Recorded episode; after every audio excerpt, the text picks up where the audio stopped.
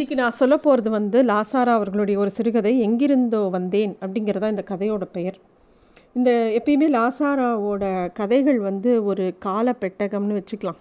ஏன்னா நமக்கு ஒரு டைம் மிஷின் கொடுத்து ஒரு அறுபது வருஷம் பின்னாடி போனோன்னா அப்போ நடந்த விஷயங்கள் அப்போ இருந்த காலகட்டத்தில் இருந்த என்னெல்லாம் நடந்ததுங்கிறத இவரோட கதைகளில் நிறைய நம்ம தெரிஞ்சுக்கலாம். முன்னாடி காலங்களில் வந்து யாசகம் கேட்பாங்க நிறையா வந்து. யாசகமாக என்ன கேட்பாங்க? சாப்பாடு கேட்பாங்க. காசு பணம்லாம் யாரும் கேட்டதே கிடையாது. அப்படி அப்போ எல்லாம் காசு பணம் கொடுக்கறதுக்கும் யார்கிட்டயும் காசு பணம் கிடையாது. சாப்பாடு கேட்டால் எல்லார் வீட்லேயும் சாப்பாடு போடுவாங்க.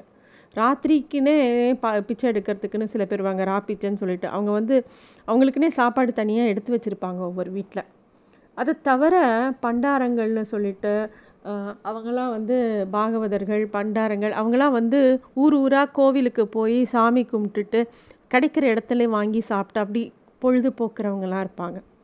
அந்த மாதிரியும் நிறைய பேர் இருந்திருக்காங்க. எல்லாருக்குமே வந்து சாப்பாடு கொடுக்குற மனசு இருந்தது எல்லாரும் வாங்கிக்கிற மனசும் இருந்தது அந்த காலங்களில். அது மட்டும் இல்லை இந்த கதை வந்து அவர் யூஸ் பண்ணியிருக்கிற லாங்குவேஜ் ரொம்ப வித்தியாசமான லாங்குவேஜ் நான் முடிஞ்ச வரைக்கும் அந்த அந்த லாங்குவேஜை சொல்ல பார்க்குறேன். அது மட்டும் இல்லாமல் இந்த மா இந்த கதையை பர்டிகுலராக சில பேர் எல்லாரும் வாசிக்கணும். ஏன்னா சில வார்த்தைகள் சில சென்டென்ஸ்லாம் ரொம்ப அழகாக செதுக்கியிருக்கார் லாசாராவோட எழுத்துக்கள் வந்து எதுக்கு வாசிக்கணும் வாசிக்கணும் திருப்பி திருப்பி சொல்கிறேன்னா ஒன்று ஒக்காபுலரி ரெண்டாவது ஒருவோட நமக்கு சில விஷயங்கள் சொல்லணும்னு ஆசைப்படுவோம். அது இவ்வளோ அழகாக சொல்ல தெரியாது நமக்கு. இவரோட வார்த்தைகள் மூலமாக ரொம்ப அழகாக அவர் சொல்லுவார். அது மூலமாவது நமக்கு வந்து நல்லா அழகாக பேச தெரியறதுக்கு வாய்ப்பு நிறைய இருக்குது அதுக்காகவே இவரோட கதைகளை படிக்கணும். இந்த கதை எப்படி ஆரம்பிக்கிறதுனா ஒரு ஆண்டி அவருக்கு வந்து ரொம்ப ப பசி. அவருக்கு வந்து அந்த ஒரு ஊருக்குள்ளே வராரு.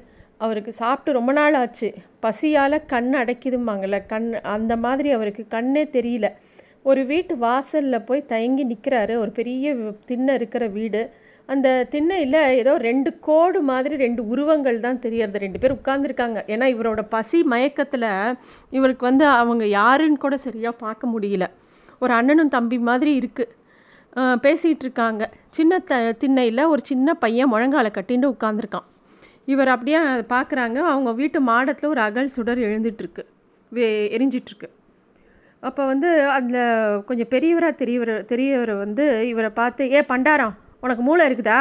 இன்னும் ஒலை இது இல்லையோ? அதுக்குள்ளே உன் பஞ்சப்பாட்டுக்கு வேலை வந்து கண்டுருச்சா? அப்படிங்கிறார். உடனே அவர் அப்படி பேசவும் அவரோட தம்பி வந்து என்னண்ணா இது? பிச்சைக்கு வந்தவர்கிட்ட போய் உன் கோபத்தை காட்டுற? அப்படின்னு சொல்லி பேசவும் இவர் அப்போ தான் சொல்கிறாரு இந்த பண்டாரம். ஐயா சோறு கண்டு மூணு நாளாச்சு. இது என் குரல் தானா பூமியின் குடலிலிருந்து வருதே இருளோன்னு வருது. இவர் வந்து மூணு நாளாக சாப்பிடல அப்படின்னு சொல்கிறாரு ஆனால் அவருக்கே அவரோட குரல் வந்து வித்தியாசமாக படுது. அப்போ வந்து அந்த அண்ணா இன்னும் இதுவாக கேட்குறாரு ஏளனம் பண்ணுற மாதிரி கேட்குறாரு ஏன்யா பசி பசிக்கிறவங்களுக்கெல்லாம் மூணு அது என்ன கணக்கியா? அப்படின்னு கேட்குறாங்க உடனே அவரோட தம்பி திருப்பியும் சொல்கிறாரு பசி எல்லாருக்கும் ஒன்று தான்ண்ணா பசி வேலைக்கு ஆணையிலிருந்து எறும்பு வரைக்கும் எல்லாருக்கும் ஆனை பசி தான் அப்படிங்கிறதையும் சொல்கிறாரு உடனே அவங்க அண்ணாக்கு கோவம் வருது சரிதாண்டா நீ பெரிய தர்மராசா? எல்லாம் எனக்கு தெரியும். நாயம் சொல்ல வந்துட்டான் பெரிய நாயம் அப்படின்னு சொல்லிட்டு சாமியாரே நீ சும்மா அந்த சின்னையில் உட்காந்துக்கங்க. ஒன்றும் மனசில் வச்சுக்காதீங்க. அண்ணனுக்கு பேச்சு தான் நெடி மனசு பிஞ்சு சமையலாவது ஆகட்டும் அப்படின்னோடனே இந்த சாமியாருக்கு கொஞ்சம் அப்பாடான் இருக்கு ஏன்னா அவருக்கு கொஞ்ச நேரம் அப்படியே உட்கார்ந்தா கூட பரவாயில்ல உடம்ப சாச்சா கூட பரவாயில்ல. இந்த மூணு நாள் சாப்பிடாம இருந்த பசிக்கு அவரால் நிற்கக்கூட முடியல. அதனால அவர் அந்த இடத்துல அப்படியே சாஞ்சு உட்கார்றாரு. உட்கார்ந்து இருக்கும்போது திடீர்னு அந்த குட்டி பையன் இந்த சாமியாரை பார்த்து அப்பா அப்படின்னு கூப்பிட்றான். இந்த ரெண்டு சகோதரர்களுக்கும் ரொம்ப திடுக்குன்னு ஆயிடுது. அவங்க ஒருத்தர் ஒருத்தர் திரும்பி பார்த்துக்கிறாங்க. அந்த மூத்தவராக இருக்கிறோட முகத்தை பார்க்க காண சகிக்கலை. ஏன்னா அவரோட முகத்தில் அந்த வேலையில் ஒரு சுழிப்பு ஏதோ பலவிதமான உணர்ச்சிகள் அவர் முகத்தில் வருது. ஒரு பக்கமாக அவரோட வாய் கூட ஒரு மாதிரி கோன்ற மாதிரி ஒரு அழற மாதிரி அவர் என்னன்னே தெரியல. ஒரு கண்ணாடி உடஞ்ச மாதிரி அவர் முகம் அப்படியே கண்ணாடி உடஞ்சி அது முகத்தில் பா அதில் முகத்தை பார்த்தா எப்படி இருக்கும்? அந்த மாதிரி அவரோட முகம் கோணுது. அப்போ வந்து அவர் அப்படியே உடஞ்சி போய் கேட்குறாரு சின்னதாக பேசினது? அப்படின்னு கேட்குறாரு அப்படி பேசும்போதே அவரால் அந்த வார்த்தை கூட அவரால் முழுசாக சொல்ல முடியல. அப்போ அவரோட தம்பி எங்கள் பக்கத்துலேயே உட்காந்துருக்குறான் தம்பி தலையை ஆட்டுறாரு. அவருக்கும் வாயடைஞ்சு போச்சு. அந்த சின்ன அப்படின்னு அவர் சொன்ன அந்த குட்டி பையனோட முகத்தில் அப்படி ஒரு ஏதோ செந்தழல் மாதிரி முகத்துலேயே ஒரு ஒளி வீசித்து அவன் சின்ன தின்ன திண்ணையிலேருந்து குதிச்சு வந்து அந்த பண்டாரத்தோட முகத்தை கிட்ட வந்து உத்து பார்க்குறான். அவன் கை விரலால் கை விரலால் அந்த அதோட நுனியை வச்சுன்னு அந்த ஆண்டி மேலே அப்படியே லேசாக தொட்டு பார்க்குறான்.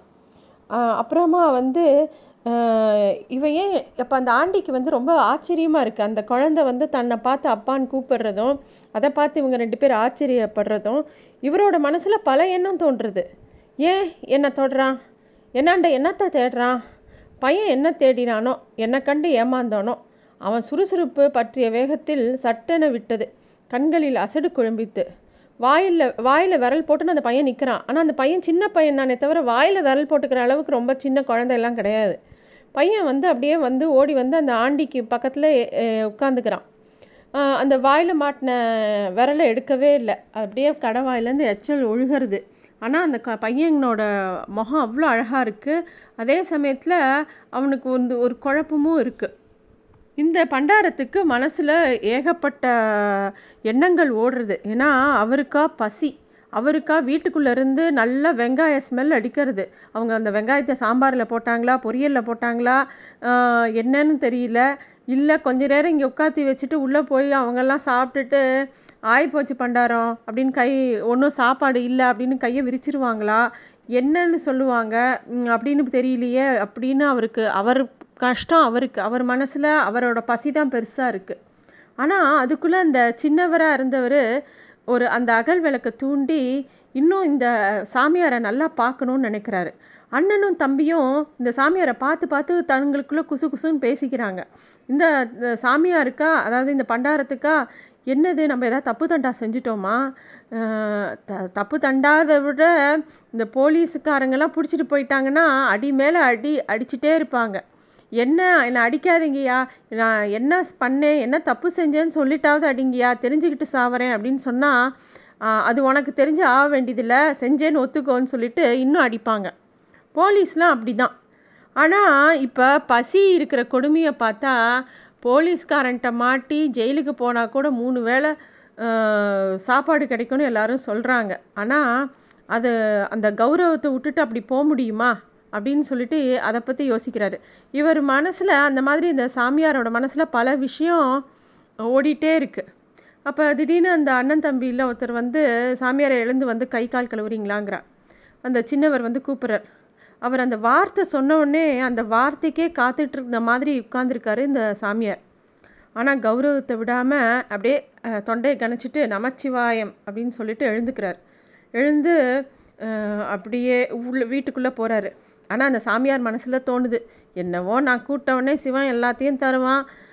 மேல் முண்டை இடுப்பில் குடிச்சிட்டு கட்டிக்கிட்டு கையை கட்டிட்டு வாயை புதைச்சிட்டு தவசி பிள்ளையாட்டம் என் கால் மாட்டில் காத்துட்டு நிற்கிறாப்புல நான் போடுற இது பாரு அப்படின்னு அவரே நினச்சிக்கிறாரு அவரை பற்றி அப்போ அந்த சின்ன குழந்த திருப்பியும் அப்பா அப்படின்னு இவர் கூப்பிட்டு இவரோட விரலை பிடிச்சுன்னு அவங்க வீட்டுக்குள்ளே போகிறது அவரோட அண்ணன் முகம் அதாவது அந்த குழந்தையோட அப்பா முகத்தில் திருப்பியும் திகப்பாக இருக்குது ஆண்டி மேலே திருப்பியும் அவரோட பார்வை உத்து உத்து அந்த ஆண்டியை பார்க்குறாரு அப்புறம் சொல்கிறாரு இவன் தான் என் பையன் இவன் பேர் நமச்சிவாயம் அப்படின்னு சொல்கிறார் அந்த தம்பியும் சொல் தொ- தொடர்ந்து சொல்கிறார் ஆமாம் நாங்கள் பேர் கூப்பிட்டு இவனை எங்கள் எங்களை ஏன்னு கேட்டு எத்தனையோ நாளாச்சு இன்றைக்கி தான் பேசுகிறான் அப்படிங்கிறதையும் சொல்கிறார் இந்த சாமியாருக்கு அதெல்லாம் ஒன்றும் புரியல. அவங்க என்ன சொல்ல வர்றாங்க என்ன விஷயத்த அவங்க பேசுகிறாங்கங்கிறதே புரியல. அவர் அந்த வீட்டை பார்க்குறாரு. அவ்வளோ பெரிய வீடு. வெளியிலேருந்து பார்க்கும்போது இவ்வளோ பெரிய வீடு அப்படின்னு யாருனாலையும் நினைக்க முடியாது. அவ்வளோ பெரிய வீடு.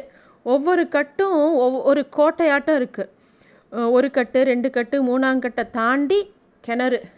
அதையும் தாண்டி புழக்கடை மதில் அந்த வீடே வந்து ரொம்ப அழகாக இருக்குது அதுவும் எல்லா இடத்துலையும் மரம் செடி கொடி தென்னை வாழை எல்லாம் இருக்குது சரி அங்கே த அந்த கிணத்துக்கிட்ட போய் வா தண்ணி எடுத்து வாளி வாளியாக மேலே ஊற்றிக்கிறாரு அப்பாடின்னு இருக்குது அவருக்கு. இத்தனை பசியில் அந்த தண்ணியோட குளுமை அவருக்கு இன்னும் கொஞ்சம் சாந்தப்படுத்துது அவரை. அப்போ வந்து அந்த சின்னவர் திருப்பி வேகமாக கையில் ஒரு துண்டு எடுத்துகிட்டு வந்து இவர்கிட்ட கொடுத்து சுருக்க இந்த ஈரத்துண்டு ஈரத்தை துவட்டுங்க. எங்கள் வீட்டு தண்ணி வந்து ஜீதளம் அப்படிங்கிறார். இந்த பண்டாரத்துக்கு அப்படியே பதறி போச்சு. ஏன்னா ஒரு இந்த மாதிரி யாசகம் கேட்டு வர வர இந்த மாதிரி துண்டெல்லாம் கொடுத்து யாரும் உபசரித்ததே இல்லை. உடனே அவர் சொல்கிறாரு யசமா ஏழை மீது உங்கள் கருணை ஏற்கனவே எனக்கு வாயடைக்குது. இனியும் சோதிக்காதீங்க. இத்தனைக்கும் நான் தகுதி இல்லை. எனக்கே தெரியும். அப்படின்னு சொல்கிறார் அப்போ வந்து அந்த சின்னவர் சிரிக்கிறார் இதெல்லாம் உங்களுக்கு நீ உங்களுக்குன்னு நீங்கள் ஏன் நினைக்கிறீங்க? இதெல்லாம் நாங்கள் எங்களுக்காகவே செய்வதாக இருக்கக்கூடாதா? அப்படின்னு அவர் சொல்கிறார் அந்த சின்னவர் சொல்கிற ஒவ்வொரு விஷயமும் இவ அவ இவருக்கு அப்படி ஒரு மனசே என்னமோ ரொம்ப நெகிழ்ந்து போகிறது அந்த சாமியாருக்கு. இவர் என்ன சொல்கிறாருன்னு விளங்குதில்லை. ஆனால் இப்படி பேசினா நெஞ்சில் ஏதோ பயங்கானது அப்போ வந்து ஒரு வழியாக இவ அவர்கிட்ட வந்து சாமியாரே ஒன்று சொல்லுங்கள் உங்கள் தாடிக்கும் மீசைக்கும் உள்ளே ஒளிஞ்சிட்ருக்கிறது யார்? ஏன் இப்படி முழிக்கிறீங்க? அப்படின்னோடனே அந்த சாமியாருக்கு இவங்க யாரையோ தான்னு நினச்சிக்கிட்டு உத்து உத்து பார்க்குறாங்களா அப்படிங்கிற கவலை வருது. திருப்பியும் அவர் சொல்கிறாரு எசமா எனக்கு ஒன்றும் தெரியாது. நான் இந்த ஊருக்கே புதுசாக இன்றைக்கி தான் வந்திருக்கேன். எனக்கு எதுவுமே தெரியாது. நீங்கள் என்ன நினைக்கிறீங்கன்னு எனக்கு புரியலங்கிறாரு. ஆனால் அந்த சின்னவர் சொல்ல நீங்கள் எதுவும் பயப்படாதீங்க. நீங்கள் வாங்க சாப்பிட. அப்படின்னு சொல்லி கூட்டிகிட்டு போகிறாரு சாப்பிட உட்கார வைக்கிறாரு. அதுக்குள்ளே அந்த குழந்தை திருப்பியும் அப்பா அப்படின்னு கூப்பிடுது. உடனே அந்த சின்னவர் சொல்ல சாமியாரே பையன் அவங்கள அழைக்கிறான். வாயே பேசாதவன் இன்னைக்கு அப்பான்னு அழைக்கிறான். வாங்க வாங்க உள்ளே வாங்க பயம் விட்டு வாங்க அப்படிங்கிறா. அப்படின்னு சொல்லி சாப்பிட திருப்பி உட்காத்தி வைக்கிறாரு. அப்போ வந்து இந்த சாமியார் மனசில் பல விஷயம் ஓடுது. ஐயோ இவங்க உபசரிக்கிறாங்களா? இல்லை குழி பறிக்கிறாங்களா? என்னன்னே புரியலையே அப்படிங்கிற மாதிரி அவருக்கு இருக்குது அப்புறம் வந்து இவருக்கு மனசில் தோணுது. அந்த திருநீரை கேட்டு நெத்தியில் எட்டுக்கணும். ஏன்னா நம்ம பாட்டுக்கு பண்டாரம்னு சொல்லிட்டு வந்துட்டோம். ப மனசுக்குள்ளே அவர் நினச்சிக்கிறார் ஏ பண்டாரம் வவுத்து நினப்பில் வேஷத்தை மறந்துடாதப்பா அப்படிங்கிற மாதிரி ஒரு எச்சரிக்கை வருது. நடு வாசலை நல்லா இலை போட்டிருந்தாங்க. இவருக்கு மட்டும் இலை மித்த எல்லாருக்கும் தட்டு. தாழ்வாரத்தில் சுவரோ சுவரோரமாக ரெண்டு பொம்பளைங்க வந்து இவங்களுக்கு பரிமாறத்துக்காக காத்திருந்தாங்க இலைக்கு பக்கத்தில் மன மேலே அந்த பையன் குந்திக்கிட்டு குள்ளவாத்து ரெக்க அடிச்சுக்கிற மாதிரி ரெண்டு முழங்கையும் விழாவில் அடிச்சுக்கிட்டு குந்தினபடியே என்னையே பார்த்து கொம்மாளம் போட்டு குதிக்கிறான். இவனை பார்த்தா தான் ரொம்ப அச்சமாக அச்சமாக இருக்குது. மர லூசா ஆனால் அவங்கெல்லாம் அவனை பார்க்குறப்போ அவங்க உசுரே அவங்க கண்ணில் தான் கண்ணில் விளையாடுது. வீட்டு விசையே பையன்கிட்ட தான் போல் இருக்குது. அந்த சாமியார் வந்து உட்கார்றாரு. உட்காந்து அந்த பையனை பார்க்குறாரு. அந்த குழந்தை யார் அப்பா அப்பான்னு இவனை கூப்பிடுறாரோ அவன் அப்பான்னு கூப்பிடும் போதெல்லாம் அந்த வீடே எல்லாரும் ரொம்ப ஆச்சரியமாக இவரை பார்க்கறது. எல்லாரும் சந்தோஷமும் படுறாங்க. அப்போ வந்து தான் சாமியார் அந்த பையனை அப்போ தான் நல்லா பார்க்குறாரு அந்த குழந்த வந்து சாதாரணமான குழந்தையா? இல்லை அதுக்கு மனசில் ஏதாவது கோளாறான்னு அவருக்கு புரியல. ஆனால் அந்த குழந்தை இவரை ரொம்ப ஆசையாக பார்க்கறது பக்கத்துலேயே உட்காந்துக்கிறது அந்த குழந்த வந்து. அண்ணனும் தம்பியும் எதிர்த்தாப்பில் உட்காந்துருக்காங்க அந்த பெரியவர் வந்து ஒரு உரும்பு உருமினோடனே உள்ளேருந்து அந்த ரெண்டு பெண்மணிகளும் வேக வேகமாக வந்து இவருக்கு பரிமாறத்துக்கு எல்லாம் ரெடி பண்ணி கொண்டு வராங்க. இவருக்கு வந்து இந்த பண்டாரத்துக்கு பலவிதமான எண்ணங்கள் ஓடுதுன்னு சொன்னோம் இல்லையா? அப்போ அவர் வந்து அந்த தாழ்வாரத்தில் உட்காந்துருக்கும் போது மேலே நிலா தெரியும் போது கூட நிலா என்னமோ இவரை பார்த்து ஏளனமாக பேசுகிற மாதிரி தோணுது. இன்றைக்கி உனக்கு வந்த வாழ்வு நல்லா சாப்பாடு தான் ஆஹா நீ நடத்து அப்படிங்கிற மாதிரியும் நீ இப்போ தான் சாப்பாடு போடுறாங்க அப்படின்னு சொல்லிட்டு ஒரு நாள் ஒரு வேளை மூணு மூ நல்லா சாப்பிட்றேன்னு சொல்லிட்டு நாய்க்கு கூட இலையில வைக்காமல் புரட்டி சாப்பிட்றாத அப்புறம் நாய் கோவப்பட்டுச்சுன்னா அப்புறம் மிச்ச நாள் பட்னி தான் அப்படின்னு அந்த நிலவு வந்து இவரை பார்த்து சொல்கிற மாதிரி பண்டாரத்துக்கு தோணுது. பண்டாரத்துக்கு வந்து எப்பயுமே தோணும். அந்த நிலவை பார்த்தா நிலவோட அழகு எல்லாரும் புகழறாங்க. ஆனால் எனக்கு அவன் அழகாக பட்டதே இல்லை. முகத்தில் கிழவ நாட்டம் எத்தனை வடு? மற்ற நாளைக்கு தேந்தி சேர்ந்து ஓஞ்சி ஒரு நாள் மாஞ்சே போகிறான் பசிச்ச வயிறோடு ராவில் மானம் பார்த்து படுக்கிற முகம் உலகத்தில் எத்தனை எத்தனையோ? பார்த்து பார்த்து அந்த பாவமே அவனை ரோகமாக வாட்டுது. அப்படின்னு அந்த நிலாவை பார்த்தா அந்த ச பண்டாரத்துக்கு தோணுது. சூரியன் விஷயம் கேட்க தேவையே இல்லை. பகலிலேயே எரியிற வயிறு கோடி கோடி கண்டு கண்டு அவன் கொதிப்பு கூடிக்கிட்டே போகுது. இந்த மாதிரி இந்த பண்டாரத்துக்கு ஒவ்வொரு விஷயத்தை பார்த்து பலவிதமான அபிப்பிராயம். அப்போ இப்போ இலையில் ஒவ்வொரு பதார்த்தமாக வைக்கிறாங்க. இலை ஃபுல்லாக நிறைஞ்சு போச்சு. மசாலா பொரியல் துவையல் சோத்து வத்தல் வறுத்த மிளகா அப்பளப்பூ கிச்சிலிக்காய் ஊறுகாய் இன்னும் ரெண்டு மூணு ஐட்டம் வச்சுருக்காங்க. அதுக்கெல்லாம் பேர் கூட இவருக்கு தெரியாது. இந்த ச பண்டாரத்துக்கு தோணுது இன்றைக்கி ஏதாவது இவங்க வீட்டில் விசேஷமா? இல்லை தினத்துக்கே இவங்கெல்லாம் இப்படி தான் சாப்பிடுவாங்களா? இப்படி சாப்பிட்டா கட்டுப்படி ஆகுமா? ஒவ்வொரு ஜெரிக்குமா ஜெரிக்குமா? இல்லை இதெல்லாம் இவர் இவருக்கு நமக்காக செஞ்சுருக்காங்களா? இப்படிலாம் தோணுது அவருக்கு. என்றைக்குமே ரொம்ப நல்லா சாப்பிடாத ஒருத்தர் இந்த மாதிரி சாப்பாடை பார்க்கும்போது பயங்கர திகைப்பாக இருக்குது அவருக்கு. மல்லிகைப்பூவாட்டம் சோறு இலையில் அப்படியே புழு புழுன்னு ஆவி பறக்க பரிமாறுறாங்க. என்ன அப்படின்னு பார்த்துட்டே இருக்காங்க. ஒரு பக்கம் விசிறி எடுத்து விசிறாங்க.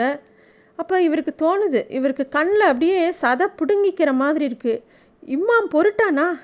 ஏன் இங்கே வந்தேன் இவங்க ஏன் என்னை இப்படி என்னை வதைக்கிறாங்க? கண்ணை கசக்க முடியலையே முழிக்கவும் முடியலையே. மொழி நீஞ்சுது. பார்த்துடுவாங்களோ? மூக்கு உறிஞ்சுது. மேலேருந்து அவன் சிரிக்கிறான். மேலே இலக்கம் கண்டிருக்குது. அப்போ வந்து இவருக்கு அதாவது இந்த சாமியாருக்கு என்ன கஷ்டமாக இருக்குன்னா இவ்வளோ அன்பை அவர் பார்த்ததே இல்லை. இவ்வளோ ஒரு கவனிப்பை யாருமே பார்த்ததே இல்லை. அவர் வந்து எப்பயுமே பார்த்ததில்ல எல்லாரும் என்ன வாசலில் நிற்க வச்சு அனுப்பிச்சி விட்ருவாங்க இப்படி வீட்டில் வந்து ஒரு மனை போட்டு உட்காத்தி வச்சு இலையை போட்டு பதவசாக பரிமாறி ஒருத்தர் விசிறி இப்படிலாம் அவருக்கு யாருமே பண்ணதில்லை. அதனால் அவருக்கு அந்த அது துக்கமாக வருது. அதை தாண்டி அந்த சின்னவர் அதாவது அந்த அண்ணன் தம்பியில் அந்த தம்பியாக இருக்கிறவர் வந்து இவர்கிட்ட பேசும்போதெல்லாம் அப்படியே உருக்கி உருக்கி பேசுகிறாரு அவ்வளோ அன்பொழுக பேசுகிறாரு அது வந்து இன்னும் இவரை சுண்டி இழுக்குது. சின்னவர் வேற நெஞ்சில் தூண்டில் மாட்டி இழுக்கிறாரு. இலையை இப்படி நிறைய கண்டாலே வவுறு அடைச்சி போகுது. மேலும் இவங்க மேலும் மேலும் நெஞ்சை வேற நிரப்புறாங்க. உடம்பு கிடுகிடுன்னு ஆடுது. அண்டாவானாலும் கொண்ட வரைக்கும் தானே? வெறுப்பில் இருந்து தப்பிச்சிடலாம். யமன்கிட்ட கூட ஒரு சமயம் இல்லாட்டி ஒரு சமயம் தப்பிச்சிடலாம். ஆனால் அன்பில் இருந்து ஓடி ஒளியறதுக்கு திக்கு இருக்கா? என்ன சும்மா குந்திட்டு இருக்கீங்க? அப்படின்னு சொல்லி இவங்க இவர் சும்மா அப்படியே உட்காந்துட்டே இருக்கிறத பார்த்தோன்னே கேட்குறாங்க அப்போ வந்து பக்கத்தில் இருக்க பார்க்குறாரு அந்த குழந்தை அப்படியே இவரே இவரையே பார்த்துட்ருக்கு உடனே இந்த பண்டாரம் என்ன பண்ணுறாரு அவரோட இலையில போட்டிருக்கிற சோறு மேலே சாம்பார் சரிஞ்ச இடத்துல நெய் மினுக்கிற பக்கமாக எடுத்து உருட்டி அதில் ஒரு உருளைக்கிழங்கு பத்தையை வச்சு அந்த குழந்த கையில் வச்சுட்டு நமச்சி வாயம் அப்படின்னு சொல்கிறார் அந்த பையனோட முகத்தில் அப்படி ஒரு சந்தோஷம். அந்த அவர் கையில் அந்த சாப்பாடை கொடுத்தவுடனே அந்த குழந்தைக்கு இருக்கிற சந்தோஷத்தை பார்க்கும்போது அந்த பெ அந்த வீட்டு எல்லா பெரியவங்களுக்கும் அவ்வளோ சந்தோஷமாக இருக்குது இவர் வந்து சாப்பிட ஆரம்பிக்கிறார் அந்த பண்டாரம். சாப்பிடும்போது இத்தனை நாள் பசியாக மூணு நாலு நாள் பசியாக இருந்த வயத்தில் வாயில் சாப்பாடு போட்டோடனே விக்கல் எடுக்க ஆரம்பிச்சிருச்சு. அப்படியே கா கண்ணெல்லாம் சொருகிடுது. வீட்டில் எல்லாரும் வேக வேகமாக அப்படியே பதஷ்டப்படுறாங்க. பதஷ்டப்பட்டு தண்ணி கொண்டு வந்து கொடுக்குறாங்க. அதுக்குள்ளே அந்த எல்லாரும் பதஷ்டப்படுறது ஒரு பக்கம் இருக்குது அந்த குழந்த துடிச்சு போயிடுறான். அப்பா அப்பா அப்பான்னு இவரை பிடிச்சிக்கிறான். அப்புறமா வந்து ஜலத்தை கொடுத்து குடிங்க பல்ல கடிச்சிட்டு குடிங்க நிதானமாக சாப்பிடுங்க. அப்படின்ன உடனே அவருக்கு அப்போ தான் வந்து கொஞ்சம் அந்த தண்ணியை குடித்தோடனே தான் திருப்பியும் சாதாரணப்படி ஆறாரு அந்த பண்டாரம். அந்த பதார்த்தம் இலையில் இருக்கிற பதார்த்தத்தை ஒன்று ஒன்றா சாப்பிட வாயில் போட்டுக்கிறாரு. ஒன்று ஒன்றும் அப்படியே நாக்கில் அப்படியே மனம் தாக்குறது. இது நிற்கலை அப்படி கரையுது. அதுதான் கரையுதோ அல்ல அதை ஆக்கின சுகத்தை காட்டிலும் அவங்க அதை வைக்கிற அன்பில் என் மனம்தான் கரைஞ்சி போகுதோ? இவ்வளவு என்னால் தாங்க முடியாதுப்பா. கை கழுவை எழுந்திருக்கும் வரைக்கும் இருப்பேனா? உருகி ஓடிடுவேனா? இப்படிலாம் அவர் மனசில் என்னெல்லாமோ தோணுது. ஏன்னா எப்பயுமே இந்த ஆண்டியோட கலையத்தில் வேண்டாத பொருளை தானே பிச்சையாக கொடுப்பாங்க. ஊசி போன யாராவது பிச்சை கேட்டால் என்ன கொடுப்பாங்க? ஊசி போன ரசம் காடி பழையது அடி பிடிச்ச ஏதாவது பண்டம். குழந்தையோ பெரியவங்களோ அசிங்கமாக கொத்தி கலருன்னு ஏதாவது எச்சல் பண்டம். இந்தா பண்டாரம் எங்கே பிச்சுக்கிட்டு ஓடுற? இந்தா தோசை புள்ளல் சரியா பிடி. இந்தா இப்போவே சொல்லிட்டேன். இந்த பக்கம் இன்னும் எட்டு நாளைக்கு தலை காட்டக்கூடாது. அப்படி தான் சொல்லுவாங்க. ஏழைகளை காட்டிலும் இருக்கப்பட்டவங்களுக்கு கரிசனமும் கூட. நல்லது எப்பவுமே தங்களுக்கு அப்படின்னு இருப்பாங்க. அதிக அதிகமாக விற்று லாபம் பண்ணிடுவாங்க எல்லா விஷயத்துலையும். கெட்டு போனதை கூட பிச்சையிட்டு புண்ணியம் பண்ணிப்பாங்க. இருக்கப்பட்டவங்க கிட்ட எந்த பொருளும் வீணாறதில்லை. இப்படி தான் அந்த பண்டாரம் எல்லா விஷயத்தையும் யோசிக்கிறாரு. அப்போ அவர் சாப்பிடும்போது அவர் ஏதோ நினப்பிலேயே சாப்பிட்டுட்ருக்காரு அப்போ வந்து திடீர்னு இந்த பெரியவர் கேட்குறாரு ஏன் சாமியாரே பாதி பசி அடங்கிடுச்சா? இப்போ சொல்லுங்கள் உங்களுக்கு விரதம் ஏதாச்சும் உண்டா? அப்படின்னு அவர் கேட்குறாரு ஏன்னா இவங்க எது கேட்டாலும் இவருக்கு புரிய மாட்டேங்குது இந்த பண்டாரத்துக்கு. அவங்க என்ன சொல்கிறாங்க என்ன கேட்குறாங்க நம்ம அவர் இவர் ஏதாவது பேச ஆரம்பித்தாலே வம்பா இருக்கேன்னு இந்த சாமியாருக்கு தோணுது. அப்போ வந்து சின்னவர் தான் இப்போ பார் தாப்பா காப்பாற்றுறாரு இந்த சாமியாரை. என்னென்னா இது? விருந்தாளி எழில சோத்தை வச்சுட்டு கிண்டல். இது தர்மம் இல்லை அடுக்காது அப்படிங்கிறார் சின்ன பையன். சின்ன பையனா அந்த அண்ணானோட தம்பி. உடனே அண்ணா சொல்கிறாரு சரிதாண்டா நீ நிறுத்து நீ பெரிய தர்மராசா? எல்லாம் தெரியும் எனக்கு. நியாயம் சொல்ல வந்துட்டான்? இதாண்டா சமயம். இலையில் யாராவது சாப்பிட்ற உட்காந்துக்கிட்டாங்கன்னா அவங்க சாப்பிட்ற வரைக்கும் மாட்டிக்கிட்ட ஆள் தானே? சாமியாரே இதை கேளுங்க. எங்கள் அப்பா எனக்கு புத்தி சொல்கிற நேரம் சாப்பாடு நேரம் தான் அப்படின்னு சொல்லி பெரியவர் தன்னோட விஷயத்த சொல்ல ஆரம்பிக்கிறார். அவங்க அப்பாவும் அவரும் எப்படி இருந்தாங்க அப்படின்னு சொல்லிட்டு. என்னடா பெரிய பையா? எங்கே போன? ஏன் போன? அங்கேயே நின்ன இங்கேயே குந்தின. கிழக்க நின்னியா மேற்கு திரும்பினியா? கண்ணாலமாகி ரெண்டு குட்டிக்கு தகப்பனா பொறுப்பாக இருக்கியா? வாயில் வச்ச சோறு தாக்கு தாண்டாமலே விஷம் அடசொட்ட அப்படி ஒரு சோறாக பேசுவார் அப்படின்னு சொல்கிறான் ஒரு நாள் கையை வதறிட்டு எழுந்துட்டேன். அப்புறம் எட்டு நாளைக்கு நான் பட்டப்பாடு அடே அப்பா அப்படின்னு அந்த பெரிய பையன் அவங்க அப்பாவை பற்றி சொல்ல ஆரம்பிக்கிறான். அந்த சின்னவருக்கு பிடிக்கவே இல்லை. இப்படி அண்ணா பேசுறது. ஏன்னா வந்திருக்கிறது மூணாம் மனுஷன். அதுவும் பிச்சைக்காரன். அவன்கிட்ட போய் வீட்டு மானத்தை அப்படியே அடகு வைக்கிறதா? கஞ்சி அடை காட்டுறாரு. கையை கையை ஏதோ ஆட்டுறாரு. ஆனால் அவங்க அண்ணன் நிறுத்த மாட்டேங்கிறாரு. அட நிறுத்துப்பா நாட்டியத்தை. ஆட மாட்டியா? அப்பனுக்கு நீ செல்லம். சின்னத்துலேருந்தே சீக்கிரம் உனக்கு நல்லா சாக்காச்சு. அப்பன் தன் கையால் தைலத்தை உன் தலையில் வைக்கிறதும் ஆத்தா உன் முதுகு தேக்கிறதும் களத்தில் உன் கை வழிய நெய்யை கண்டு கண்டே நெய்யில் கண்டாலே எனக்கு வேன் ஆயிடுச்சு. நானும் கண்டுட்டேன். ஒரு ஆள் தலை நிமிர்ந்து நடந்தாலே வயதில் பெரிய தலைன்னு சொன்னதுக்கெல்லாம் ஆமாம் தலையாட்டாமல் எப்போவாச்சும் ஏன்னு கேட்டாலே வீட்டில் அவன் ஆகாவாதவன் அப்படின்னு சின்னவரை பார்த்து அந்த பெரியவர் சொல்கிறாரு ஏன்னா அவங்க அப்பாவுக்கு சின்னவர் வந்து செல்லப்பிள்ளை ஆனால் பெரியவரை நிறைய கேள்வி கேட்பார். அப்போ வந்து இந்த பெரியவர் வந்து எல்லா விஷயத்தையும் இந்த சா பண்டாரத்தை வச்சு என்னெல்லாமோ சொல்ல ஆரம்பிக்கிறார். சொல்கிறாரு உங்களை பார்த்தோன்னே உங்கள் முகச்சாடை எனக்கு என்னெல்லாமோ பழசெல்லாம் கிளப்பி விட்டுருச்சு. அதனால தான் உங்ககிட்ட எல்லா விஷயத்தையும் நான் சொல்கிறேன் அப்படின்னு இதுக்கெல்லாம் என்ன காரணம்? நான் ஏன் உங்ககிட்ட இதெல்லாம் சொல்கிறேன் அப்படிலாம் எனக்கு தெரியல. பெத்த மவன்கிட்ட மரியா பரிவாக ரெண்டு வார்த்தை பேசிட்டா செகரம் இறங்கிடும்னு நினைக்கிற அப்பா எங்கள் அப்பா. அப்படின்னு ஏதோ அவர் பாட்டுக்கு சொல்லிகிட்டே போகிறாரு அப்போ சின்னவர் வந்து அவங்க வீட்டு பொண்கள் ரெண்டு பேரையும் பார்த்து எதுக்கு இங்கே நிற்கிறீங்க உள்ளே போங்க. களத்தை பார்த்து சாப்பாடு வைங்க. அப்படின்னு கடுப்பாக கடுப்பிடிக்கிறாரு. ஆனால் இந்த பண்டாரத்துக்கு அவங்கெல்லாம் என்ன பேசுகிறாங்க ஒன்றுமே புரியல. அவருக்கு சாப்பாடு மேலேயே தான் கவனம் பூரா இருக்குது ஓ பொரியலும் சாம்பாரும் இலையில் அப்படியே பரிவாக சரியும் போது அவர் பாட்டுக்கு எள்ளி எள்ளி சாப்பிட்டுக்கிட்டு இருக்காரு. எங்கள் வீட்டு பெரிய பெரியவர் தன்மை இது இல்லை. இன்றைக்கி இவர் நெஞ்சில் ரத்தம் வடியுது. பேச்சில் அப்படி கொட்டுது சமயம் சாப்பாடு வேலையாக போச்சு மன்னிச்சிடுங்க மன்னிச்சிடுங்க அப்படின்னு அவங்க வீட்டு பொண்ணுங்கள்லாம் இந்த பண்டாரத்தை பார்த்து கேட்குற மாதிரி பண்டாரத்துக்கு தோணுது. ஏன்னா அவங்க பரிமாற அன்பில் அவருக்கு அப்படிலாம் தோணுது. ஏன்னா பெரியவர் பேசுகிறது எல்லாமே முன்னுக்கு பின்னும் முரளாகவும் கொஞ்சம் துடுக்காகவும் இருக்குது அவர் என்ன சொல்கிறாருன்னு புரியல. அவர் பேசுகிற விஷயத்த வந்து மித்தவங்க எல்லாரும் அவருக்கு பறிஞ்சு பேசுகிற மாதிரி இந்த பண்டாரத்துக்கு தோணுது. திருப்பியும் ஆனால் பெரியவர் அந்தோட நிறுத்தலை. அவர் இன்னும் மேலே பேசுகிறாரு அப்பனுக்கு அப்பனுக்கு தான் பிள்ளை விஷம். ஆனால் பிள்ளை மகம் மிட்டாய் கடை போட்டலாம். இது என்னங்க புதிருங்க? பாட்டனும் பிள்ளையும் இழையிறத பார்க்கணுமே சீழோடு சீழாட்டம் கேன்னு கேலி பண்ணுவேன். ஒரு கணம் பிரிய மாட்டாங்க. சதையே ஒட்டி கிடப்பாங்க. தாத்தாவை பேரன் அப்பான்னு அழைப்பான். அவர் இவனை இரணியன் வகுத்தில் பிரகலாதம் பாரு இவன் எச்சில் அவர் உண்றதும் அவர் எச்சில் இவன் குருவியாட்டம் ஜெவ ஜெவன் வாயை திறந்துக்கிட்டு அவர் வாயில் அவர் ஊட்டுறதும் என் மவன் தான் ஆனால் எச்சில் எனக்கு பழக்கம் இல்லையேப்பா. அவன் என்கிட்ட ஒட்டலை.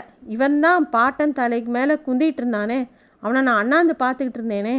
அப்படின்னு தான் பிள்ளைய பற்றி சொல்கிறார் அதாவது தான் பிள்ளையும் தன்னோட அப்பாவும் ரொம்ப ஒத்தர் ஒத்தரை விட்டே பிரிய மாட்டாங்க.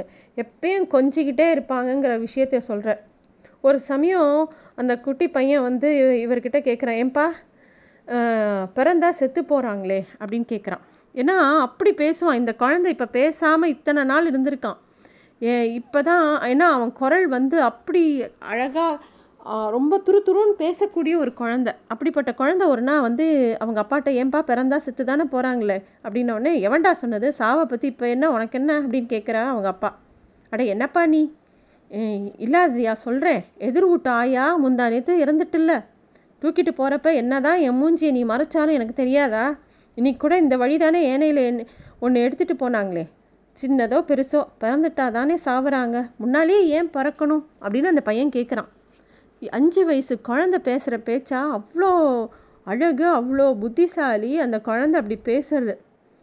அப்படிங்கிறது அப்படிங்கிறத அந்த பெரியவர் வந்து சொல்கிறார் நிழல் அடிக்குது முகம் தெரியல தண்ணி மேலே ஊதினா போல் குரல் நடுங்குது. அது தெரியுது. பையன் சாப்பிட்றான். அந்த குட்டி பையன் சாப்பிட்டுக்கிட்டே ஒரு கையை இந்த பண்டாரத்து மேலே வச்சுக்கிட்டே இருக்கான்.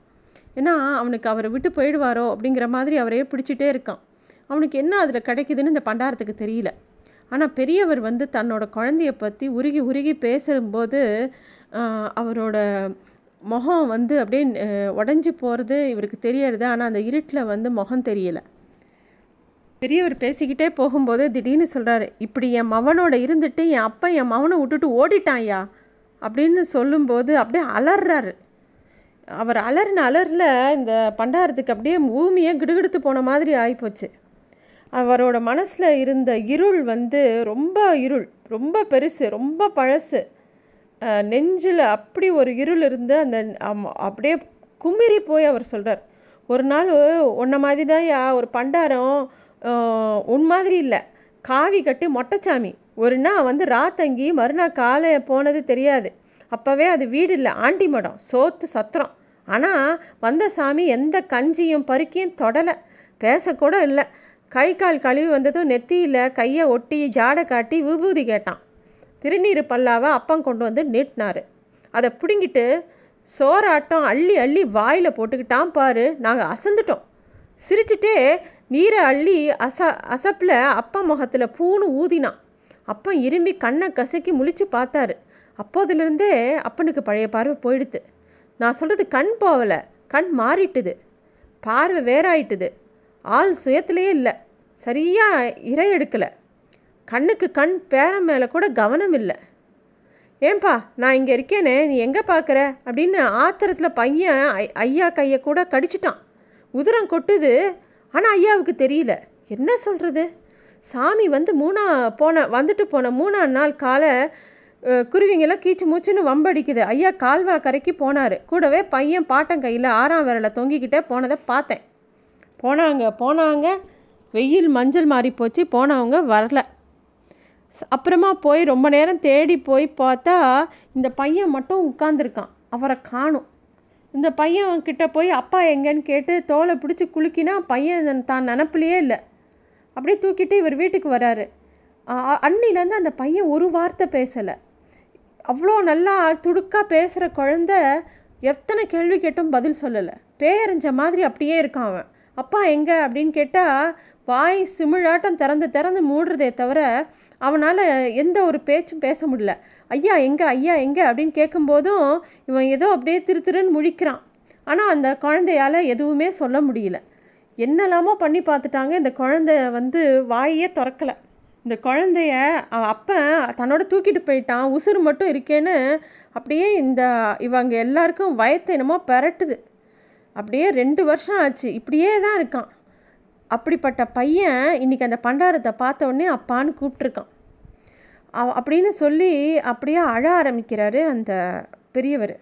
ஆண் அழுதா பெண் பெண்கள் அழற மாதிரி கிடையாது.